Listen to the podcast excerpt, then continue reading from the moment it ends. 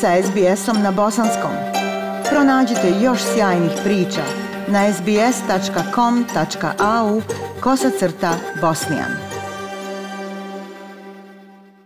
A sada pogled unazad na događaje koji su imali uticaj na Australiju u 2020. godini, godini koju će mnogi zapamtiti. Ova godina je obilježena krizama, kada su mračni termini kao što je društvena distanca ili poravnanje krivulje postali svakodnevnica. U zadnjih 12 mjeseci vidjeli smo da su se Australci ujedinili kao nikada do sada, pa čak i onda kada su bili primorani da se razdvoje. For many, young and old, 2020 will be the toughest year of our lives.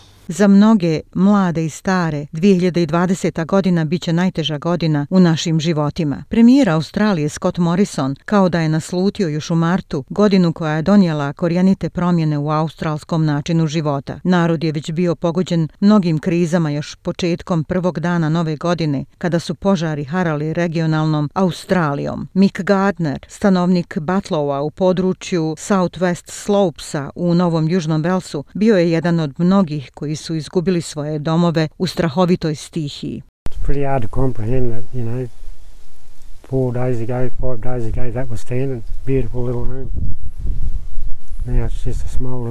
Vrlo je teško prihvatiti. Do prije 4-5 dana tu je bila divna mala kuća, a sada je to samo hrpa ničega. To se ne može zamijeniti. Je li vam to dovoljno, drugari? Ja počinjem da se raspadam. U mjestu Malakuta u Viktoriji hiljade ljudi su evakuisani morskim putem nakon što su angažovane australske odbrambene snage u zoni katastrofe. Sky was red at one minute, then um, completely black the next minute, and then just so smoky. You had to cover your mouth. For someone who's never experienced that stuff, very, very, very frightening. Yeah. Nebo je u jednom trenutku bilo crveno, a onda nakon samo jedne minute kompletno crno i tako zadimljeno da ste morali pokriti usta. Za neko ko se nikada sa ovim nije susretao, ovo je vrlo zastrašujuće. Na kraju sezone požara procijenjeno je da je izgorjelo 18,6 miliona hektara zemlje i uništeno 9000 objekata. 34 ljudi je direktno smrtno stradalo od vatre, uključujući nekoliko dobrovoljnih vatrogasaca.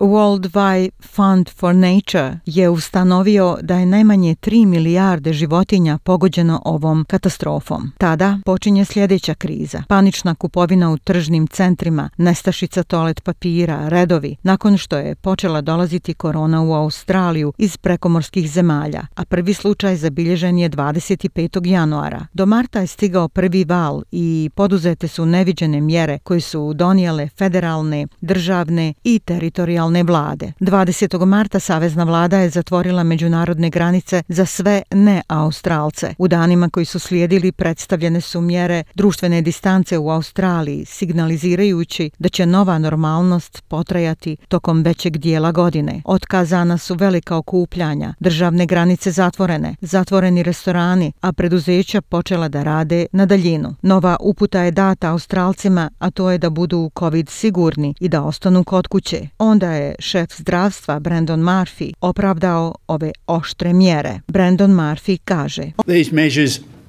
are really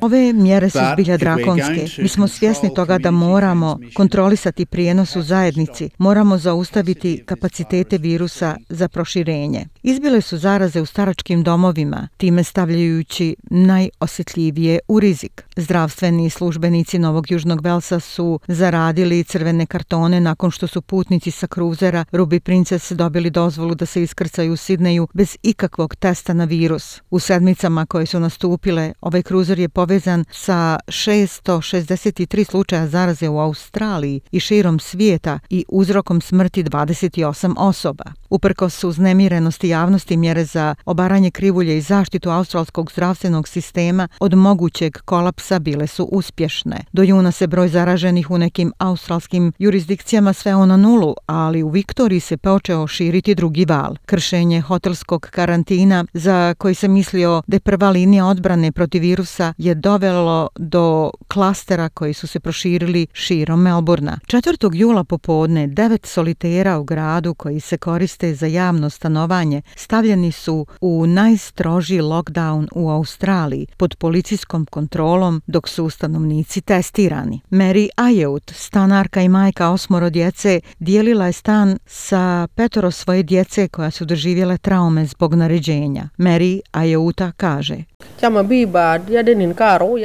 For two days we didn't have any food.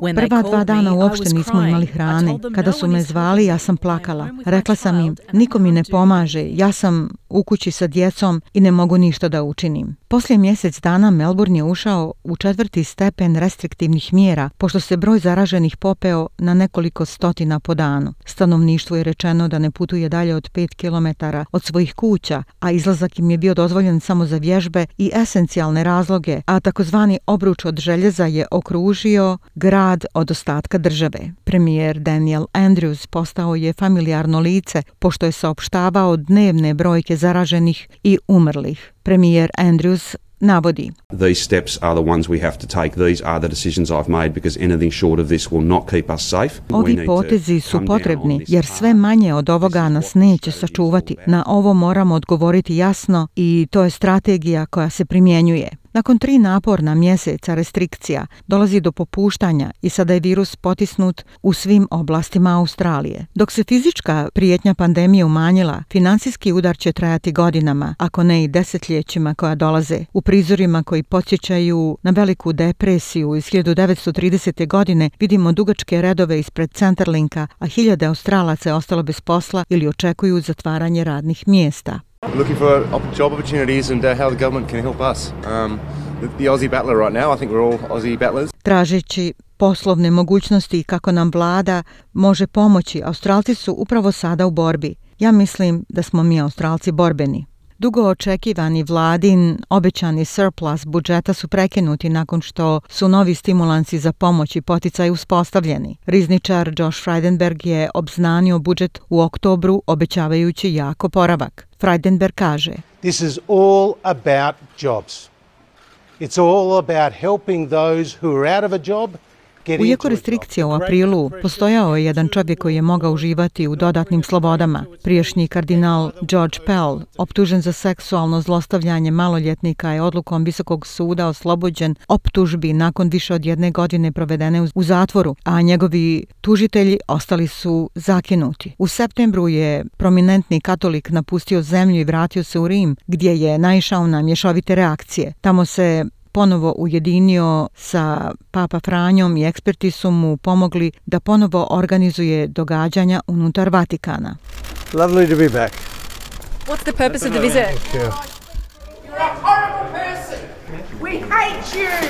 2020. godina je također obilježena velikim protestima koji su veličali pokret Black Lives Matter. Najveći protesti su se desili u junu i julu u nekoliko australskih gradova kojima se pozivalo na prestanak ubijanja prvih stanovnika u zatvorima. I feel really good that I'm going to get justice for not only my son, I'm going to get justice for the whole lot of death in custody. Zaista se osjećam dobro pošto će doći pravda za mog sina i zato što će pravda doći zbog smrti u zatvoru. Zbog svetih Yukon George špilja u zapadnoj Australiji te njihovog uništenja od giganta Rio Tinta došlo je do protesta. Skloništa sačinjena od kamena, a stara 46.000 godina, u Pilbari su minirana zbog novog rudnika bez saglasnosti tradicionalnih vlasnika. Ovaj protest je doveo do ostavke trojice direktora, uključujući i vodećeg šefa Jean Sebastiana Žaka.